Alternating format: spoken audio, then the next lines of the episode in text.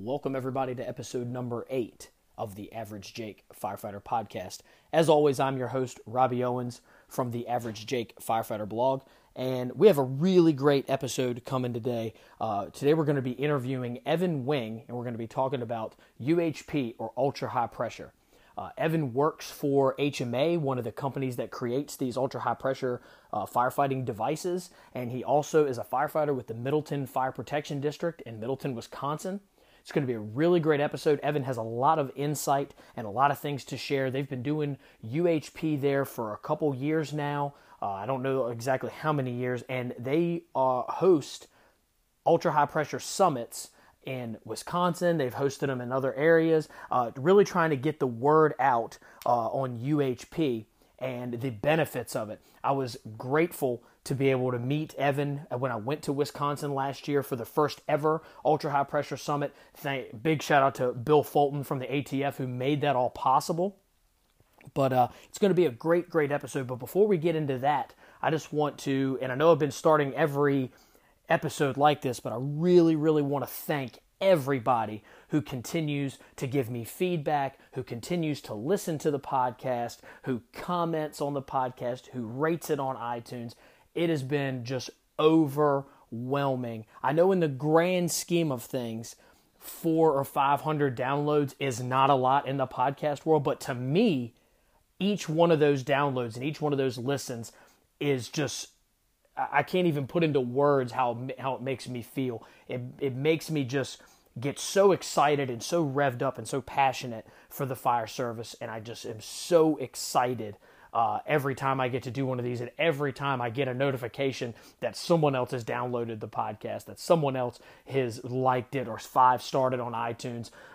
It just really, it means a lot to me. This is a labor of love for me. It's some of the topics I talk about maybe aren't popular. Some of the topics I talk about are hard to make, especially that legacy versus impact one. But it is something that I really feel that is needed out there. I feel like I offer another perspective in the fire service, and I just want to share what I know. That's the pretty much the mission here. I just want to share what I know and share what I have to say and bring maybe some things to the fire service that people aren't thinking of, bring some guests or speakers to the fire service that people haven't heard of or maybe are not on their radar, and just share what I know and what I do and what's been working for me in my fire service career. So again, thank you so much. Specific shout outs. Thanks to Chief Peter Lamb from the Firefighter Training Podcast. Pete has been a mentor for me throughout this process. He continually plugs my podcast on his much more popular podcast and emails me and gives me advice. It just is really, refreshing to have that kind of mentorship in someone like Pete Lamb. And Steve Green from Five Alarm Task Force and Dalmatian Productions, again, another person who's been a mentor for me and just has been nothing but supportive, giving me tips, giving me tricks on how to do this podcast thing better. Again, a much more successful podcast out there in the fire service. If you are interested in listening to either one of those podcasts, I've been on 2 episodes of the Firefighter Training Podcast, and I've now been on 2 episodes of the Five Alarm Task Force. I am the first episode on season 3 of the Five Alarm Task Force podcast. So go over to iTunes or go over to Google and download those, and make sure that you 5-star Firefighter Training Podcast. Make sure you 5-star Five Alarm Task Force. And of course, make sure you 5-star this the Average Jake Firefighter podcast on iTunes. It'll help people know that we're out there, and these are guys that I believe in. Their podcast product is second to none, and it's just been very, very humbling for them to even mention my name in the same breath as them. So again, thanks to those guys, and thanks to everyone else who continually supports me. It's so many people that I could not name them all in just one podcast. We'd have an hour of just me naming people to thank. But some of the people that I do need to thank are going to be guests on this podcast. So stay tuned for that. And like I said, we're going to be interviewing Evan Wing today about UHP. It's going to be a great interview. Let's get to it. Everybody, back to the Average Jake Firefighter Podcast. Super excited to have our guest today, Evan Wing. Got to meet Evan when I went out to Wisconsin for the Ultra High Pressure Training Summit last year. Super knowledgeable and super great training environment. Evan, thank you so much for coming on to want to talk about UHP, which can be a pretty controversial topic in the fire service these days, especially when we're talking about it in conjunction with all the other controversial topics in the fire service, such as transitional attack, aggressive interior attack, all of these things. And then UHP comes along and adds a whole nother thing into the mix. So again, thank you for coming on the Average Jake Firefighter podcast. It's great to see you and great to hear from you. Yeah, absolutely. Yeah. Thanks, Robbie. I mean, I've been a fan of the podcast. I think I was on another podcast, heard it. And obviously when we met about a year ago and I heard you started recording these, I kind of binged, listened to them. I've got a nice commute in the morning. So I'm a fan. So it's good. Yeah. A lot of good stuff that's made me think about kind of my role, not only just within the fire service, but also how I can apply it at home. You know, your impact versus legacy episode was awesome. And I can relate to so much of that stuff too. And especially when you talk about like mentorship, whether it's formal or informal, you know, you just look around and you can find mentors all over the place. And it doesn't need to be this established relationship. But I think everything, you know, we want to be able to get help and we want to be able to ask and feel comfortable doing so. So I appreciate you going out and kind of putting yourself out there and laying that all the line, because I've definitely benefited from listening to this show. Well, thank you very much. Like I said, it's a labor of love for me. I really enjoy doing this. And it's kind of exactly what we're talking about today is we're trying to bring new ideas and new people that maybe people have never heard of into the fire service forefront, you know, and like, especially like UHP, it's something that I had never been too exposed to until I got to come to Wisconsin and I had seen Bill Fulton stuff. And then I got to meet all you guys and you guys are, you know, like bought into the UHP concept and it works. And, you know, at least for what I have seen and experienced that it works. And so I'm just really excited to bring this to the forefront. And of course, like anything else, we're probably going to have some naysayers, but maybe it's not for everybody, but I think it's got its place in the fire service, and that's why I wanted to talk about it. So before go ahead. No, I was just going to say a lot of that too is, you know, we'll probably talk about this again at some point, but we've just been extremely lucky on Middleton. You know, old HMA started in Middleton, which is where Chief Aaron Harris kind of was able to be introduced to it about 10 plus years ago. So if you haven't had the chance to listen or see any of Chief Harris's videos out there, that guy is the de facto expert on ultra high pressure application and, you know, on the science side as well, just because he's been looking at data for 10 years now. So we're all extremely lucky that man is our chief. So, yeah, absolutely. Well, so let's get into it. So give us a little bit of a background on you, how you got involved in all this stuff, your stuff in Middleton, and just give us a background. Tell us who Evan Wing is. Nice. Well, I was born in July. No, I'm just kidding. But no, I moved to Wisconsin back in 2008. My wife is from the town of Middleton. So we met in Chicago when we were living in the city and decided to move back to start our family. And, you know, I've been in banking my entire career. I'm a recovering banker, as I like to joke. But, you know, I'd never lived in an area where there was a volunteer fire department. And so when we moved to Middleton and I heard about that, in my mind, it was, you know, I've always been running to the scene to help with something. If something bad gets happened, someone's getting picked on, etc. So it's kind of a natural, let's go check this thing out. So I went down to the station.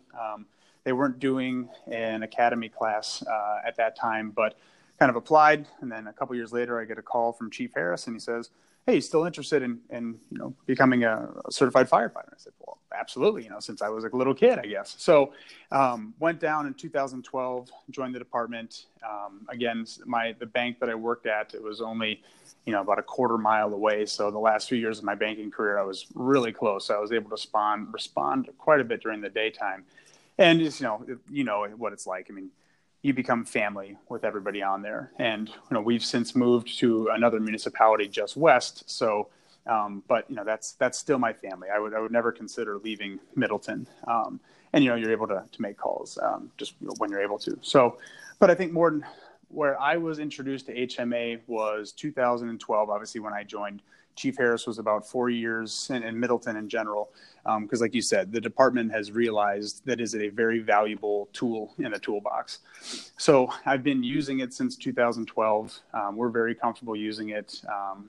on pretty much any type of fire. So we know its limitations. You know, it's not going to ever replace a deck gun, you know, that can throw water extremely long distances. But yeah, again, we realize kind of what it is and how powerful the tool is. And I'm sure we'll get into that. But how I came to HMA, you know, it's about, there was, the company was going to be heading in a bit of a new direction. And about maybe 4 to 5 months ago, I started talking with the owner, and he said, hey, would you ever think about coming on board?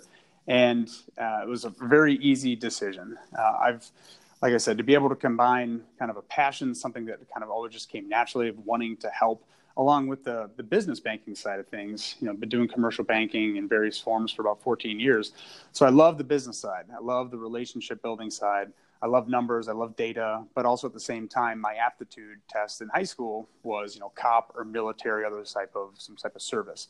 So to be able to combine all those things and come in and be a part of a manufacturing company that, you know, if you look at what ultra high pressure is, you know, HMA started it like well over 10 years ago through a lot of different testing at Tyndall Air Force Base and their fire research division.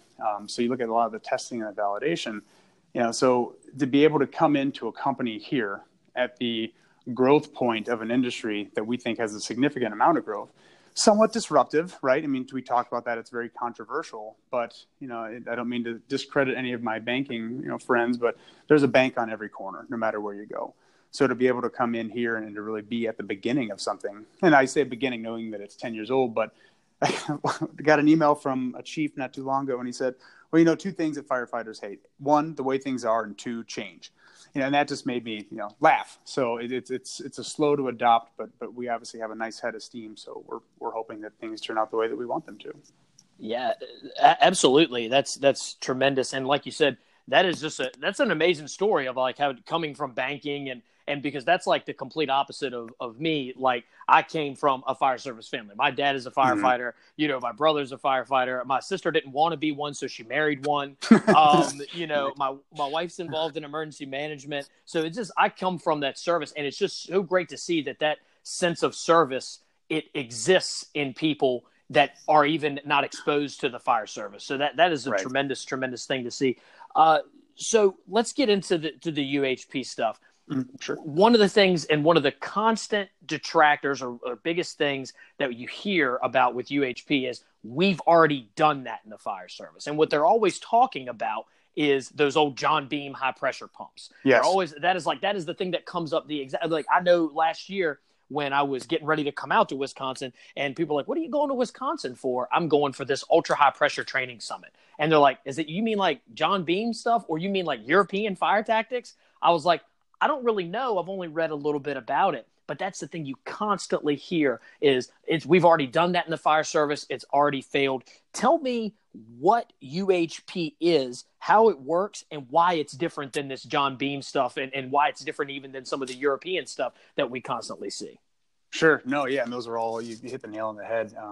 I think, you know, if I start looking at the pump and like you said, just kind of make a basic overview of what UHP is NFPA defines ultra-high pressure as anything above or coming out of the nozzle at or above 1,100 PSI. Our systems will not allow water to flow at higher than 1,850 PSI. That's HMA's system. And what we found is that's because at 1,850, that's when skin starts about to break. So imagine yourself that you're on a vehicle fire and that stream comes up, you know, through and hits another person in the side or a victim itself. We don't want to do any more damage to people, right? So at 1,450 PSI, that's when water leaves our pump. You know, through friction loss, going through 200 feet of ultra-high pressure hose line, which is a hydraulic hose line, you're going to get about 1,250 at the nozzle. And so, you know, the science of it is the water moving that quickly at that ultra high pressure is that it, as it leaves the orifice of the nozzle, it's about 1/64th the size of a droplet coming off of a smooth bore. All right. So what that equates to is more surface area. Chief Harris does a great experiment, visualize 3 cups of water.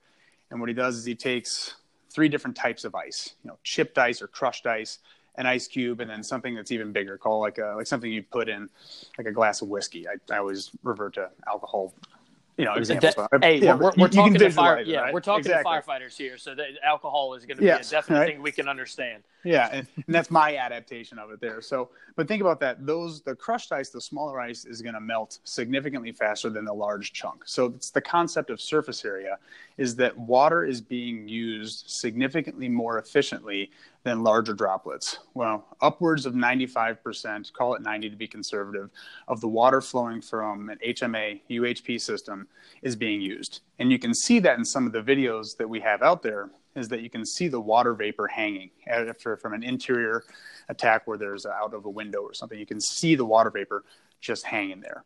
And so I think that's a good visualization. That's kind of what it is. We're trying to use more of the water itself and put less water damage on the floor or just not being used. I think 5 to 10% of water being flowed from a smooth bore, and even probably a little bit less than on an auto fog.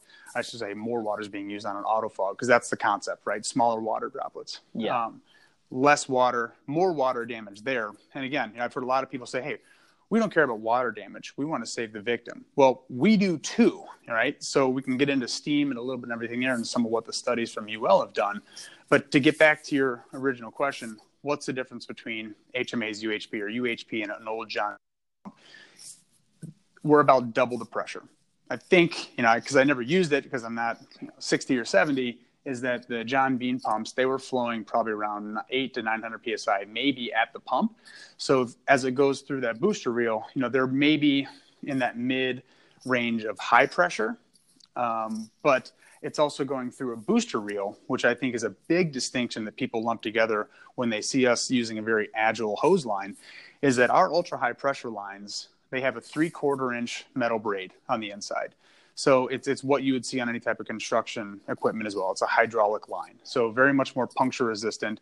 It's much more easy to use, but I guess that's more conventional versus the John Bean style. But I think if you look at some of the independent studies that were done by Special Agent Fulton during his CFI Canada project, we had one where there were two hose lines in a training burn, and there was a UHP line as well. Both those conventional lines failed around 1,300 degrees Fahrenheit.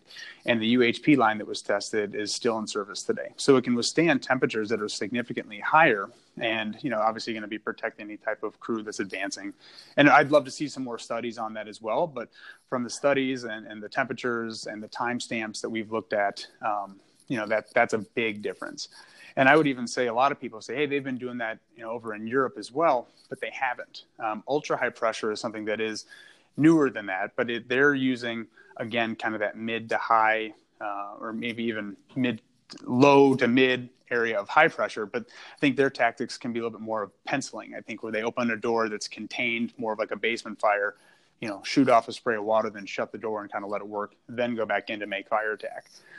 Where you kind of touched on it before, the transitional attacks, we're very comfortable taking it interior, but if you can, a lot of the UL studies, the phase 3, where they had a whole bunch of training experience come out in early 2017, they talked a lot about transitional attacks, exterior, and whether or not you're doing an exterior and an interior, it's the amount of time that you're able to transition between those. So the speed of attack is extremely important.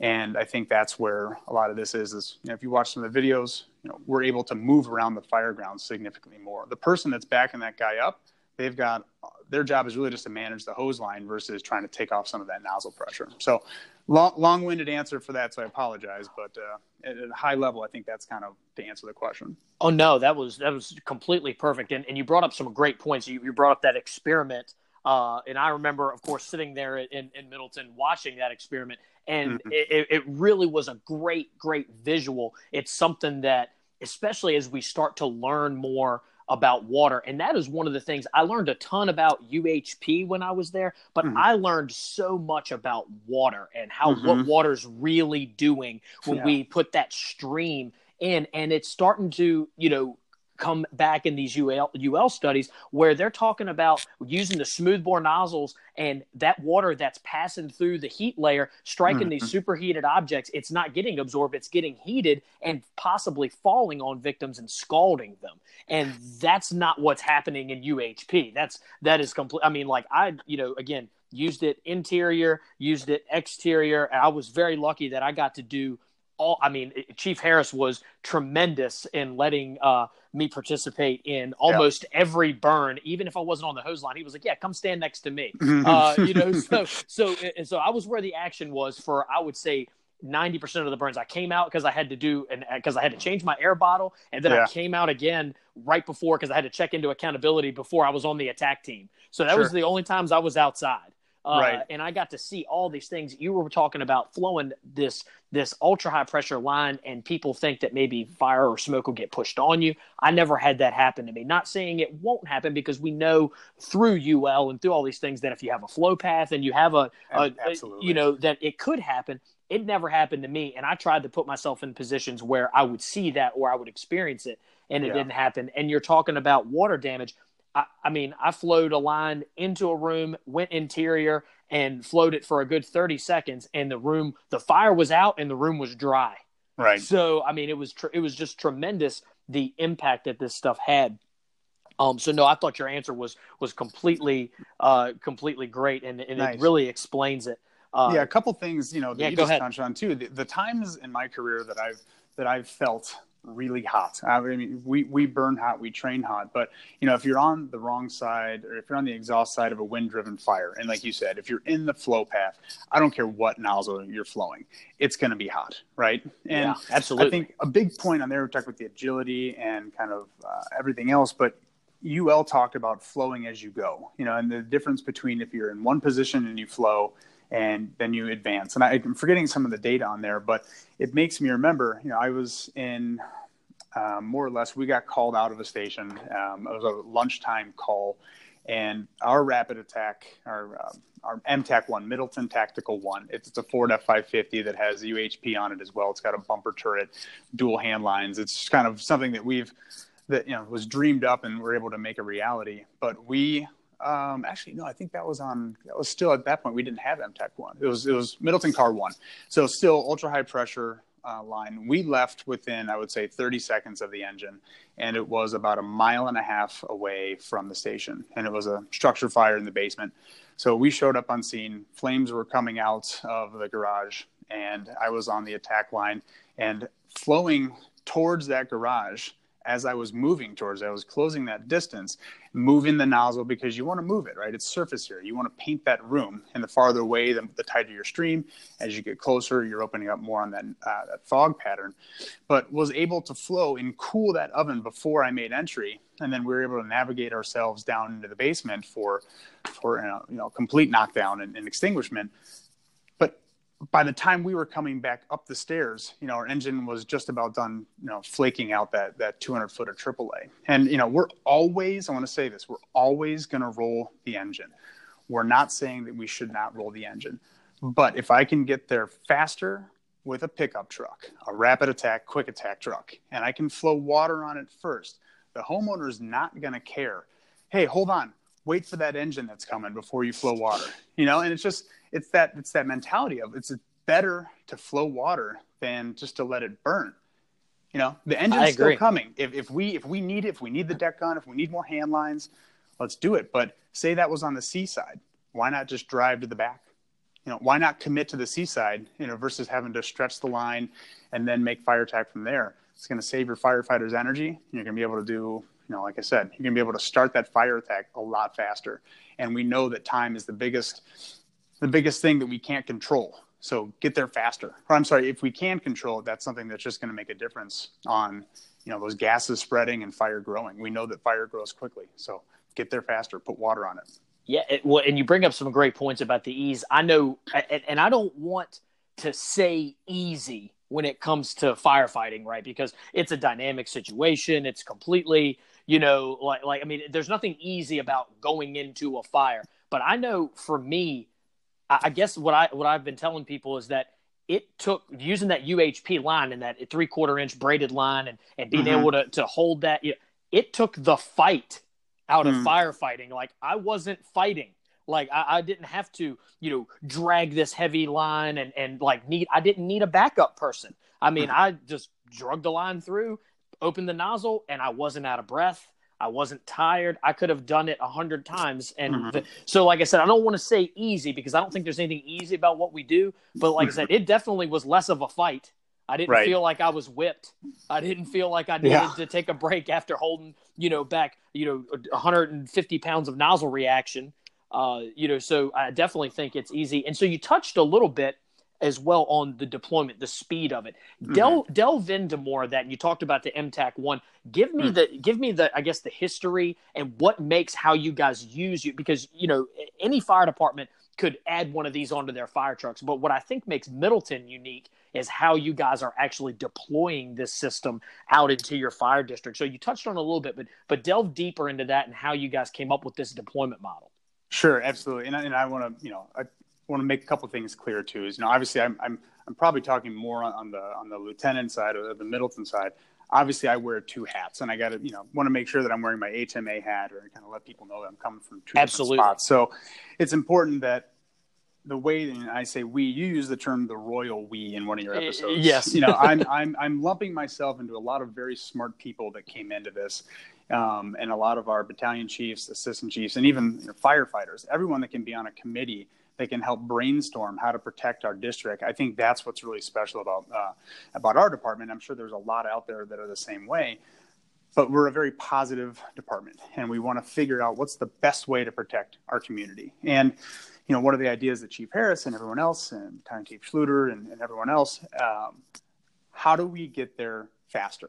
And so I think that's where the idea of ultra high pressure really came in HMA's units, where we can get there quicker. So we started putting them on to pickup trucks, you know, Chevy Silverado 2500s, the F550. So we have satellite stations now. We've got 3 stations, and we have an ultra high pressure unit at the 2, and we have, you know, tenders and engines and other apparatus out in that covers the town of Middleton. But the idea of, we don't want people that are responding to the station to have to pass the fire on the way to the station, get their gear, and then come back. So the idea of having these remote locations where someone can come in, grab into, you know, a beefed up quick attack truck with an HMA or a UHP system on it to go and actually make fire attack a lot quicker. It's how can we get there faster? So just kind of more the satellite ideas. We had one call where we had Motion X up, and we saw 3 of our rapid response vehicles on scene before the engine was, and they were coming from opposite ends of the district. It's just, you know, a pickup truck's just going to get there faster. But to answer your question about MTAC 1 is, like I said, that's been just the culmination of years of our fire commission, which is extremely supportive. But the MTAC 1 it's a PTO-driven system that has a bumper-mounted turret on the front. So it flows 45 gallons per minute of ultra-high pressure. So we can show up on scene. We've got a thermal imaging camera on the roof. So within seconds, I can see where the heat is in a fire. And there's a joystick in the cab that controls that turret. So within 7 seconds, we can be flowing water with a significant more reach, because that 45 gallons per minute, as 2 firefighters pull out of the back of the crew cab with out their line.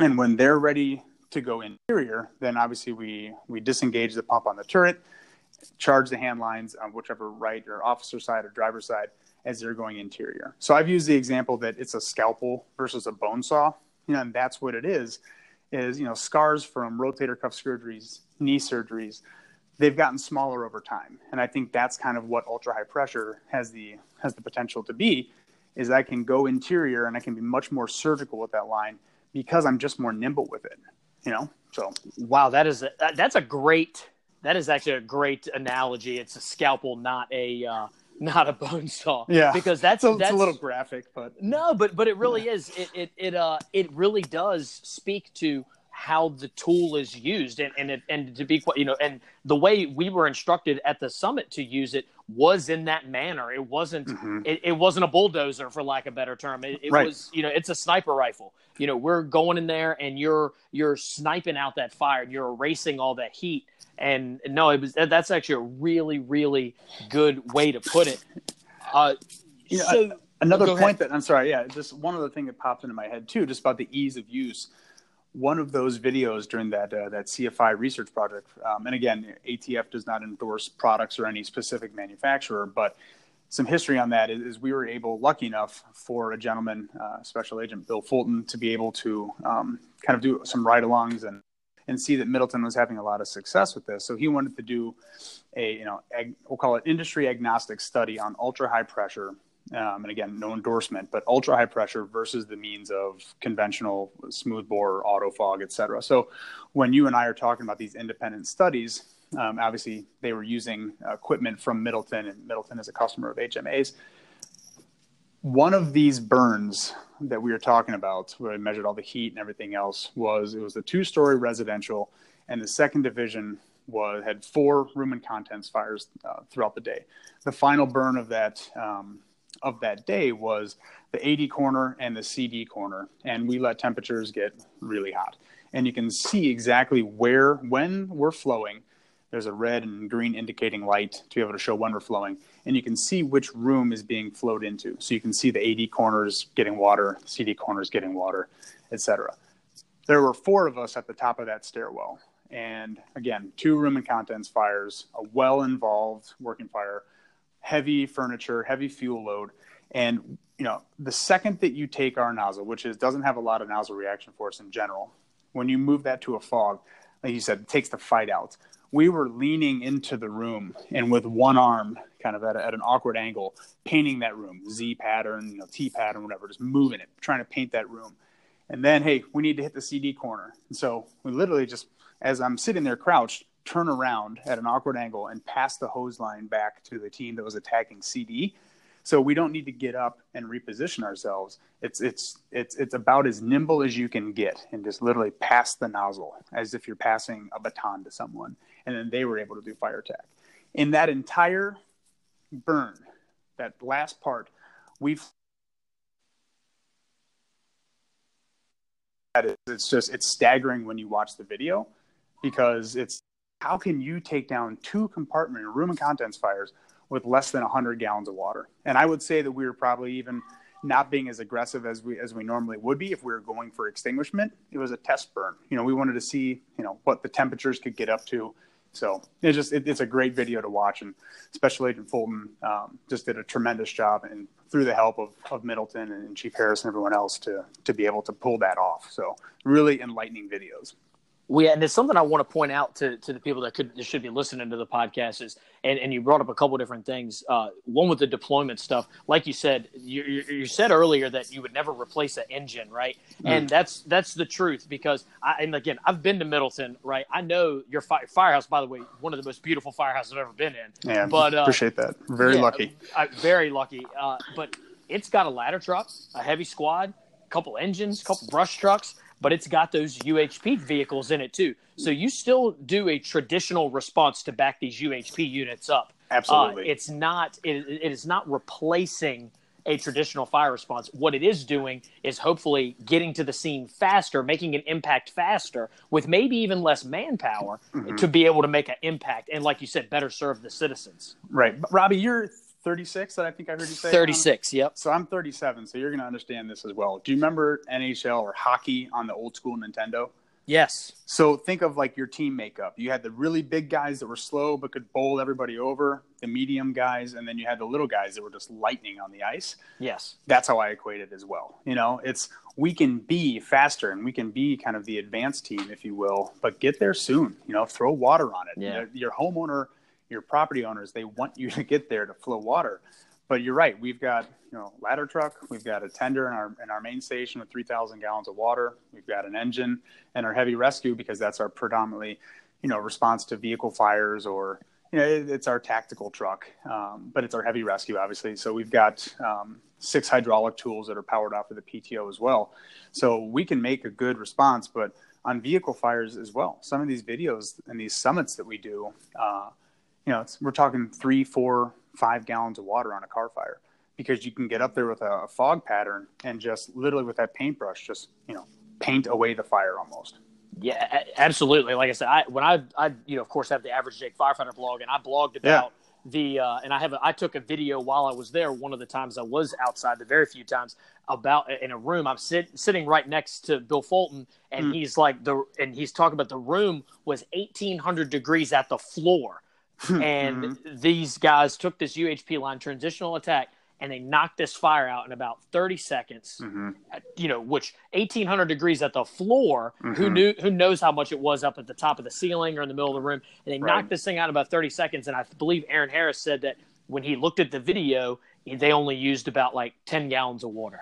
Right. Yeah. If it's a 20 gallon per minute system flowing for 30 seconds, you're going to be around 10 to 15 gallons of water. So yeah, it's nuts. And one of the things to talk about is, like, we're not talking about, and when I saw these things, we're not talking about what like knock back or anything like that, or even knock down. I'm talking about that fire went out. It was extinguished. They transitioned inside just to make sure. Yeah. We're not talking about like, oh, we knocked it back and we bought ourselves a little bit of time. No, this fire went completely out. Well, and I think too, you know, when you look at something that like Steve Kerber and the guys from UL, they're talking about, you know, when they're bouncing water, you know, smoothbore and you're hitting the ceiling and it's raining down, they still talk about, you know, there's heat absorption. There's BTUs being knocked down as you're flowing, but you still need to hit what's actually on fire, right? Absolutely. So as you're making a transitional attack, you know, get as much of it down as you can. And you're right, we knock it back if we knock it back if we don't knock it down. Once the speed at which we can reposition ourselves from exterior to interior matters. And so when we get in there, you know, and you have a tick, you know, and Andy Starnes, I've been watching a lot of his content as well. Oh, yeah. You know, to be able to look at thermography and everything else. And, you know, a lot of that basement fire I was talking about earlier, I had my tick in my left hand and my UHP line in my right hand. So to be able to look in there to see if you have hot spots behind the drywall or, you know, the sheetrock. The great thing about this is our systems on a straight stream.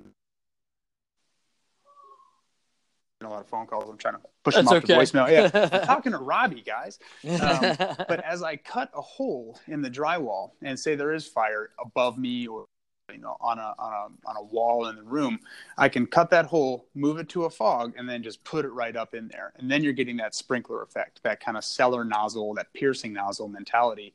It's so easy to use. Cut a hole, put on a fog, and just shove it up in there, and, you know, kind of move. So that the idea of being able to do that, but then that fog pattern, when you open it up to a wide fog, you know, you run your hands and it feels like silk. You know, we did our annual fundraiser, our block party for Middleton, and we had kids coming up and, you know, they just run their hands through that very fine mist. And that's kind of just shows you the extremes of what this thing can do when using very small, efficient drops of water. So, well, and that was one of the most impressive things I did see, was that when you put that thing on a tight, straight stream, it would cut through drywall. I mean, it would just completely demolish it. And that would make like that. I mean, I can just imagine, again, especially in a low manpower situation, how that makes that overhaul process just so much easier. Right. And, you know, it was like, and it was a very, very impressive tool. You know, so I guess leads me to this, right? And it's the question that I don't have an answer for. Like when we came back, I presented all this stuff to my fire chief and he was like, okay, it looks great. I showed him videos, like, you know, I got the access to the Vimeo site and all those things. And I showed him all these cool videos, showed him videos I took. We talked about it. He goes, okay, here's what you have to tell me and sell me on is how can, if I get this UHP, I get it and I put it on our next engine. But we also have traditional stuff. We have the regular 1 3/4 inch, the cross lays, 2.5. How can I make that firefighter pick the HMA UHP line versus that traditional line? How can we how can we change the culture of the fire service to go, I need to use the UHP line versus using the 1 3/4 inch? You know, that's a great question. That's kind of a sticky question, but I think it's actually kind of a simple answer. You got to give them the choice. You got to train with it, and you got to see. You have to flow with it with your own two hands, and see what that's like. You know, I can talk, and I've been in sales. I used to think sales was a dirty word, but you know, because you know, being in banking and everything else. But once you realize that you're really just passing on information, and you're trying to be just a good person that answers someone's question and be helpful. You know, so I'm not going to try to sell anyone on this. I'm not going to be pushy. I can talk all day long. We've been talking for 37 minutes. Yeah. You know, and there's a lot of new information that's going out, but until, and I have the best job when someone reaches out to me to talk about ultra high pressure, HMA in general, I get to talk fire with some of the most progressive thinking people out there. And like, hey, you know, in our area, in New Mexico, in our area of Alabama, in our area of Iowa, we're usually the ones that try something first and before other people jump on board. So I have people that are at the forefront of thinking. So they're already kind of have that wrapped around, hey, change is coming. We want to be a part of it. I can talk to those guys all day long. I always follow up with those same videos that I sent you. But until they get it in their hands and someone's able to pull it from the rear of the truck, from the officer side of the truck, and to do a training burn or to actually see how easy it is, and then you press an electric rewind button on the hose reel to be back in service in 30 seconds and to be on your way. I mean, how many times in your career have you been on a call and another call came in? You know, I mean, it's a horrible feeling, right? It happens all the time. It happens probably every day.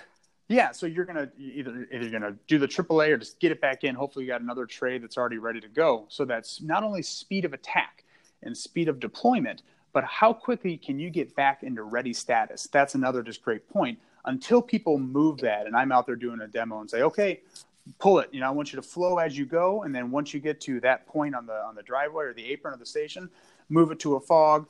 Move it around, you know, okay, now I want you to put it back in service, you know, and so they just walk the handle up, they put it on the tailgate or on the ground, hit the rewind button, try to get a tight reel, you know, a tight roll on that hose line.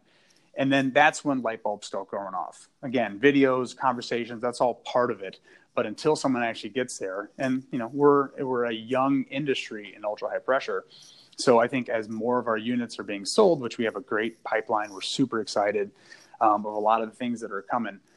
But until I can be in all those spots and, you know, setting up dealers and training people on how to use it, but until I can put that nozzle in somebody's hand, or they come to Middleton to do a summit, or we do a remote summit in a different state and 5 or 6, 7 departments come to use it, that's when light bulbs go off. Iowa has been a great state for us because we've done a couple of summits there and we're getting a lot of interest, and, you know, other states in general. But when people flow, the light bulb goes off. I got you.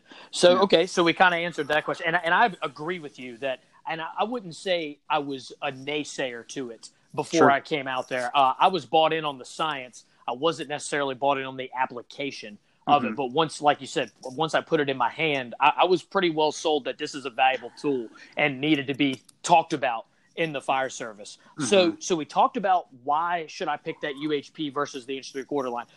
Now, this will give you the opportunity to be the salesman. Why should I pick HMA? Because there are some other vendors out there. I'm not as familiar with them as I am with the HMA product, but I know there's other things out there. I've seen some demos at FDIC for other ultra high pressure stuff or high pressure lines.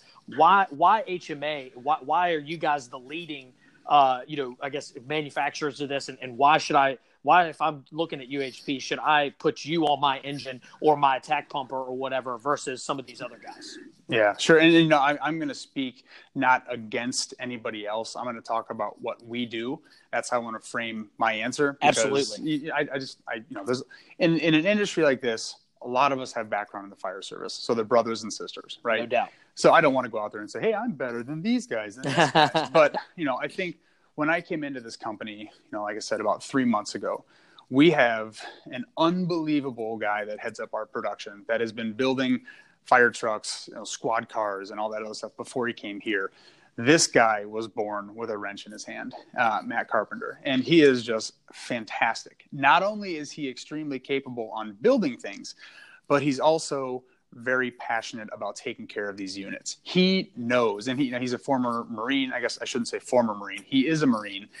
And so his passion is in these units. So nothing leaves our production floor until we're comfortable with it. Now, you know, the company was purchased by Bob Robbins, and, you know, about a year and a half ago, right before FDIC. So we have an ownership change. So the last year and a half, and specifically the last 90 days, you know, we've been able to bring in kind of the dream team, if you will. Greg Fillett, who was part of the initial testing at the Tyndall Air Force Base, where we looked at, okay, what is the most optimized flow? 20 gallons per minute at 1450. And it doesn't have quite the reach as a 30 gallon per minute, But so we've been there since the very start of when ultra high pressure really started to, you know, people said, hey, what can this thing do?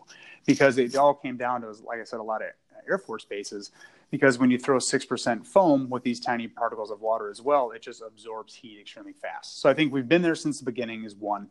And, you know, as far as service and everything else, you know, we're just, again, our own service level agreements and our own internal policies is, you know, we call you back. And if you're having an issue, you know, we want to make sure that you're 100% on it.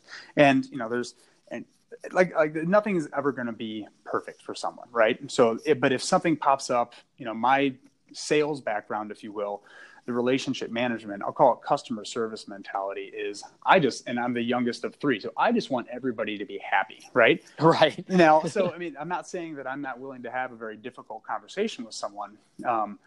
But at that same point, my end result is, how do we come out of this so that you get what you want, we get what we want, you know, which is, you know, could just be a happy customer, but that is that level of what we're wanting to do with our customers. And, you know, I've been using it since 2012. So we have a lot of help. You know, like I said, Middleton has been great. And again, I've got to be careful with which hat I wear, but we've been able to do a lot of R&D and figure out, hey, what do we want to change? How are we going to get better? Very open to feedback. I know I still sleep at night if someone tells me, hey, you guys got to change this, or, you know, we're just, like I said, very open to, hey, how can we get better? What do you need from us to make you feel good about this? And I think, too, some of the little things, right? Water's not going to leave our system at higher than 1850 PSI. That's important. Again, it's the safety of your victims or people that are trapped in a car or could be in a room and contents fire and, you know, the fire hasn't gone in and they're not, you know, if they're still alive, that's very good. But we think about, how is this going to impact the end user? Does it make sense with how this system is set up? And we want to continually change. And I think also, you know, we're being very proactive in reaching out with people, and we're trying to help grow the industry. So there's a level of commitment that I know that we have to our customers. And again, everyone is going to be committed to their customers too. So I'm not talking poorly about anybody else, but, you know, we think about some of those small things and, hey, how can we make this better?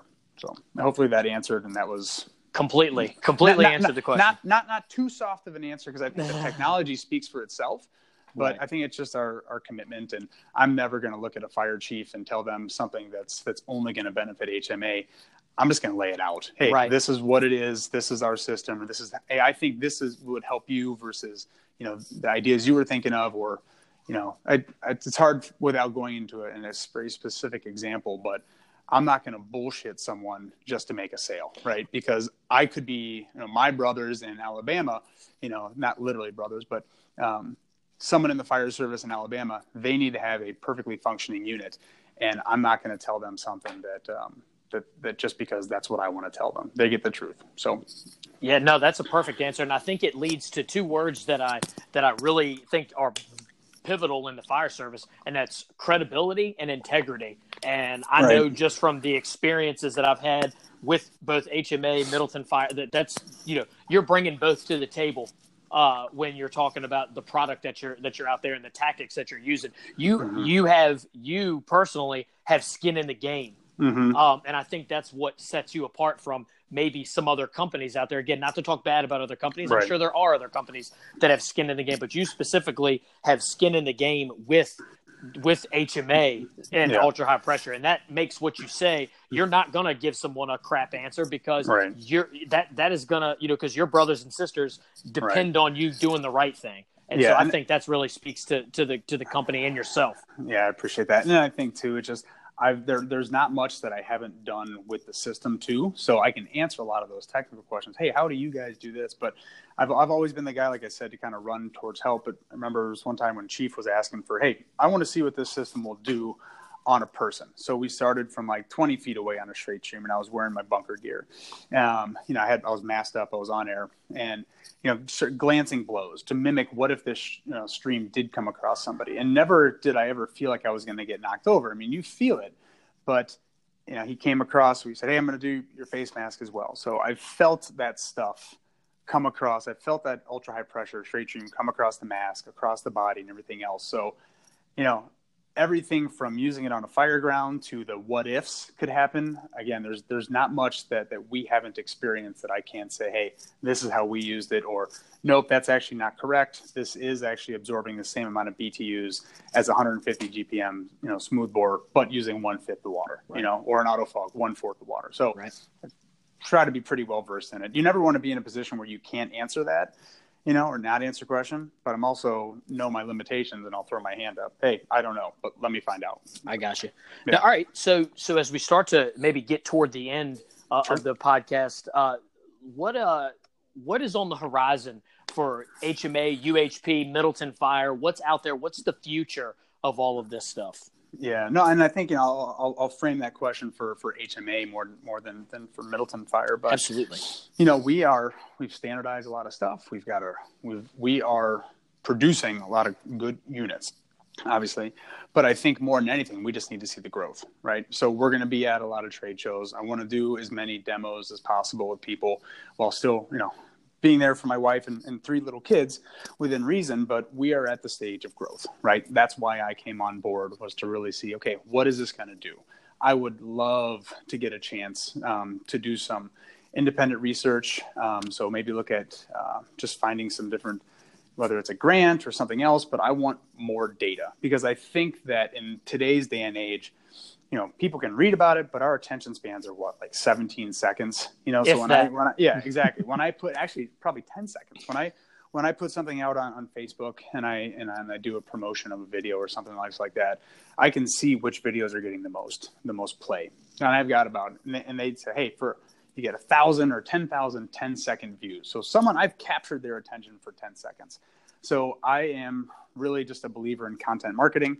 I want to put out great content so that people can see it, and would love to have some town hall style things where it is more of a Q&A, so that instead of, I use the term keyboard commando and, like naysayers, but hey, no, let's ask the questions, don't be afraid to ask the question and look me face to face. I'm not going to be screaming, but I genuinely of what this thing can do, so yeah. Yeah. So, there's always gonna be more product development. How can we make it better? We're coming up with more of a standardized PTO-driven system. We really want to have something just look nice and shiny and drop in, just like our skid units, because we can do either a droplet, which is everything minus the water tank, to a skid unit, where you have onboard or a tank from anywhere from 1 to 200 gallons typically is what we'll put on a skid. And then obviously we want to start to incorporate more into the truck's transmission and PTOs, et cetera. So that's kind of a glimpse without getting too detailed. So no, awesome. So you talk about doing some of these, more trainings, more research, all that stuff. Any of those on the horizon? Any more summits coming up? Where can we, if people are interested, where can they find the information for this stuff? Yeah, I think more than anything, our Facebook has been very active, but our website, you can fill out some information and put in like a contact form submission, and it's best part of my day is when I get to pick up the phone and call someone that said like, hey, I saw your video on Facebook and my firefighter, told me to give you a call, so.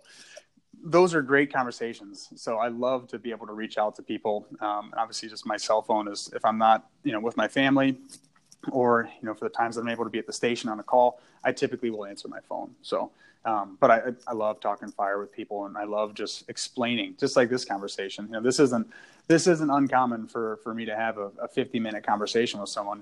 We just get into it and we start talking about fire and about their district, like, oh yeah, well that's kind of like our district, or, hey, I get it, grass applications. We've talked just a ton about structural firefighting. The same concepts here apply for wildland and everything else, right? So, why I said Iowa's been so... and there's just a lot of people say, hey, we don't get that many house fires, but we get a lot of grass and brush fires.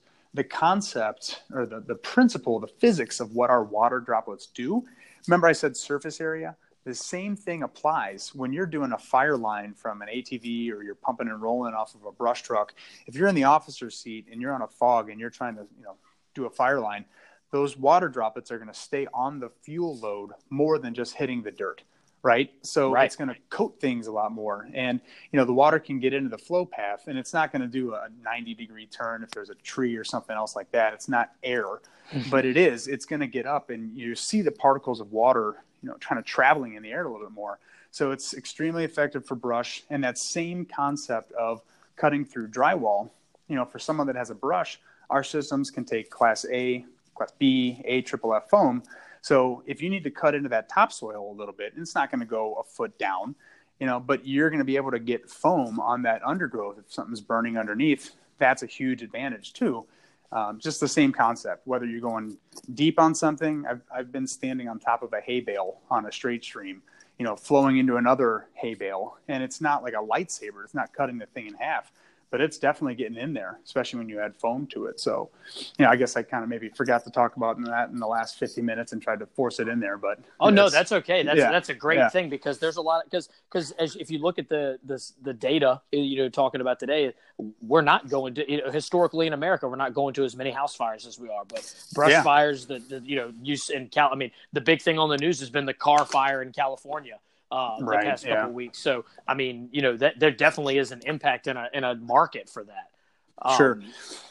Absolutely. So, all right, as we again start to, where can we find, you know, I know you're on social media, everything like that, but tell the listeners where they can get in touch with you, Facebook, any social media stuff, anything like that. Yeah. Facebook, obviously, HMA fire suppression. My cell phone number, 608-960-3354. And obviously our website is hmafire.com. So, but we're primarily most active on Facebook. We put definitely some stuff out on Twitter. Usually when I post something on Twitter or YouTube as well, it's able to copy and kind of post across those platforms. So, but yeah, that's it. Awesome. Oh, and I'm sorry, my email address, ewing. So E as in Evan, and then wing like a bird, which I always get made fun of when I say that, at hmafire.com. Outstanding. Well, Evan, it's been a great interview. And I think, you know, again, UHP and just in general, going out to Middleton, meeting everybody, and just I don't say this lightly, that it was one of the best trainings I've been to in my fire service career. It really, like, in a day where they say the brotherhood is dead, that not in Middleton, Wisconsin, I can assure you.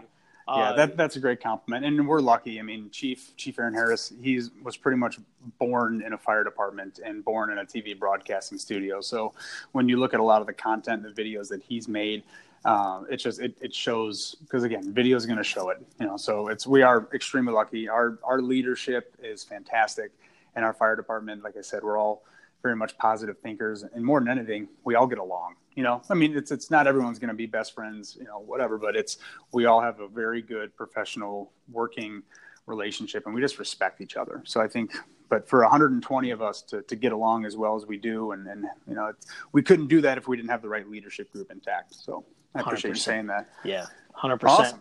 Well, thank you very much, and for coming on the podcast. It's been great, and we'll be right back right after this. Awesome. Thank you, Robbie.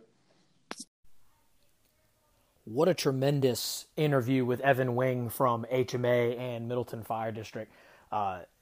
Evan is a natural. It was really easy to talk to. He could talk for hours about HMA and about ultra high pressure. And I think we may have to do a part 2 with him, because there's so much more out there. I think he did a really good job, and it's very difficult for him. He's a natural doing it, but it's super difficult for him to speak because he's wearing multiple hats. He works for the company. He also utilizes the tool. But like I spoke about in the interview, to me, that gives him skin in the game. It gives him credibility when he speaks about these things. He's not just selling the stuff. He's using it. When he goes to the firehouse, he's using this tool and tactic. So I think that to me makes it so much more believable, so much more real, that he's got skin in the game when he's talking about this stuff. So I can't thank Evan enough. Make sure you guys go on Facebook and friend Evan, friend HMA, get on YouTube, get on Vimeo, look for all these UHP videos, because like he said, seeing's believing. Go out there. If they put on an ultra high pressure training summit, go out there and put your hands on this stuff. It was one of the best experiences I ever had in the fire service. It was one of the best trainings. I learned so much about water application, learned so much about why water does what it does, learned more science, learned more fire behavior, and of course, met some tremendous, tremendous brother and sister firefighters out there. You know, just awesome, awesome stuff. But as we always do at the end of the podcast, I cannot do what I do without the support of some great, great people and companies. First off, Vanguard Safety Wear, the makers of the MK1 fire glove. They are made for work. I've been using the MK1 since FDIC 2018, and I can tell you I've had the opportunity to have a couple fires with them. They get better after every fire. So do yourself a favor, go to vanguardsafetywear.com and pick you up a set of MK1 gloves. In fact, you know what? Get more than one, because with these things, if they ever wear out, you're going to want more than one set of these gloves. They're that good. They also have rescue gloves. They're coming out with a new MK glove. I believe they're going to call it the MK Ultra or the MK2. I'm not 100% sure there, but go to the website, go to vanguardsafetywear.com and make sure you pick up their rescue gloves. Make sure you pick up their fire gloves. These things are made for work. Another great company that I'm associated with, fireandironclothing.com. Fire and Iron Clothing is a public safety-focused clothing company that wants to motivate you and inspire you to get out there and get in shape. These clothes are good for the gym. They're good for a night out on the town. They're good for a day at the park. They're comfortable. They are great. You know, some of these clothes out there that once you sweat in them once, they smell like sweat forever. Not these things. They are great, great, great to wear. They're comfortable. So go to www.fireandironclothing.com. And when you go, make sure you use the code AVERAGEJAKE, AVGJAKE. That'll let them know. It might get you a little bit of a discount. It'll also let them know that you've been listening to the Average Jake Firefighter podcast. And lastly, a brand new company that has just been tremendous to deal with, Taylor's Tins. They make custom metal helmet shields. I've been looking at getting a helmet shield for so long, a new one, because we have these leather ones with the passports, and they wear out, they get smoke on them, you know, they burn up, they get soaked with water. They just don't last. So I've been looking at a different alternative. I've been wanting to get something different. I've seen some of these other options out there, these pressed leather or cut leather ones, and it just wasn't really speaking to me. And then I stumbled across Taylor's Tins on Instagram, and he was making some of the most beautiful metal shields and leather or fronts, for lack of a better term, and they looked awesome. I emailed him. He hooked me up with a beautiful metal front. I mean, it is one of the best things I've ever seen. I thought it looked good outside of the package when he sent it to me. Then I put it on my helmet and it looked even better. So do yourself a favor. Head over to www.taylorstins, that's TAYLORSTINS.com, taylorstins.com, and stop burning up those leather fronts and start wearing Taylor's Tins. He's great to work with. He'll build something custom for you. He's got a ton of examples on Facebook. He's got a ton of examples on Instagram, on his website at taylorstins.com. Make sure you are, if you're looking for a new front, make sure you're going to taylorstins.com. You will not be disappointed. And that's it for this episode, guys. Thank you. Make sure that if you are liking what you hear, you rate it on iTunes. Give it that 5-star rating. Leave a review. It helps people find us. Retweet it if you see it on Twitter. Tell your friends and just give some feedback. I love hearing that people, you know, are enjoying the podcast or enjoying the content. It's great stuff. Make sure that you visit all the other people that I've talked about, all the great companies that support me, all the great people that support me. And as I say at the end of all of these podcasts, make sure you're getting those 3 hours in every day. 1 hour in the gym, working on your physical fitness, 1 hour in the library, reading something about our profession, watching YouTube videos. Head over to YouTube, watch those HMA videos and UHP videos so that you can be more educated about this topic that you just listened to. And make sure you're spending 1 hour doing some sort of hands-on training. If you do that, you'll be a pretty phenomenal firefighter. Thanks again, and stay safe.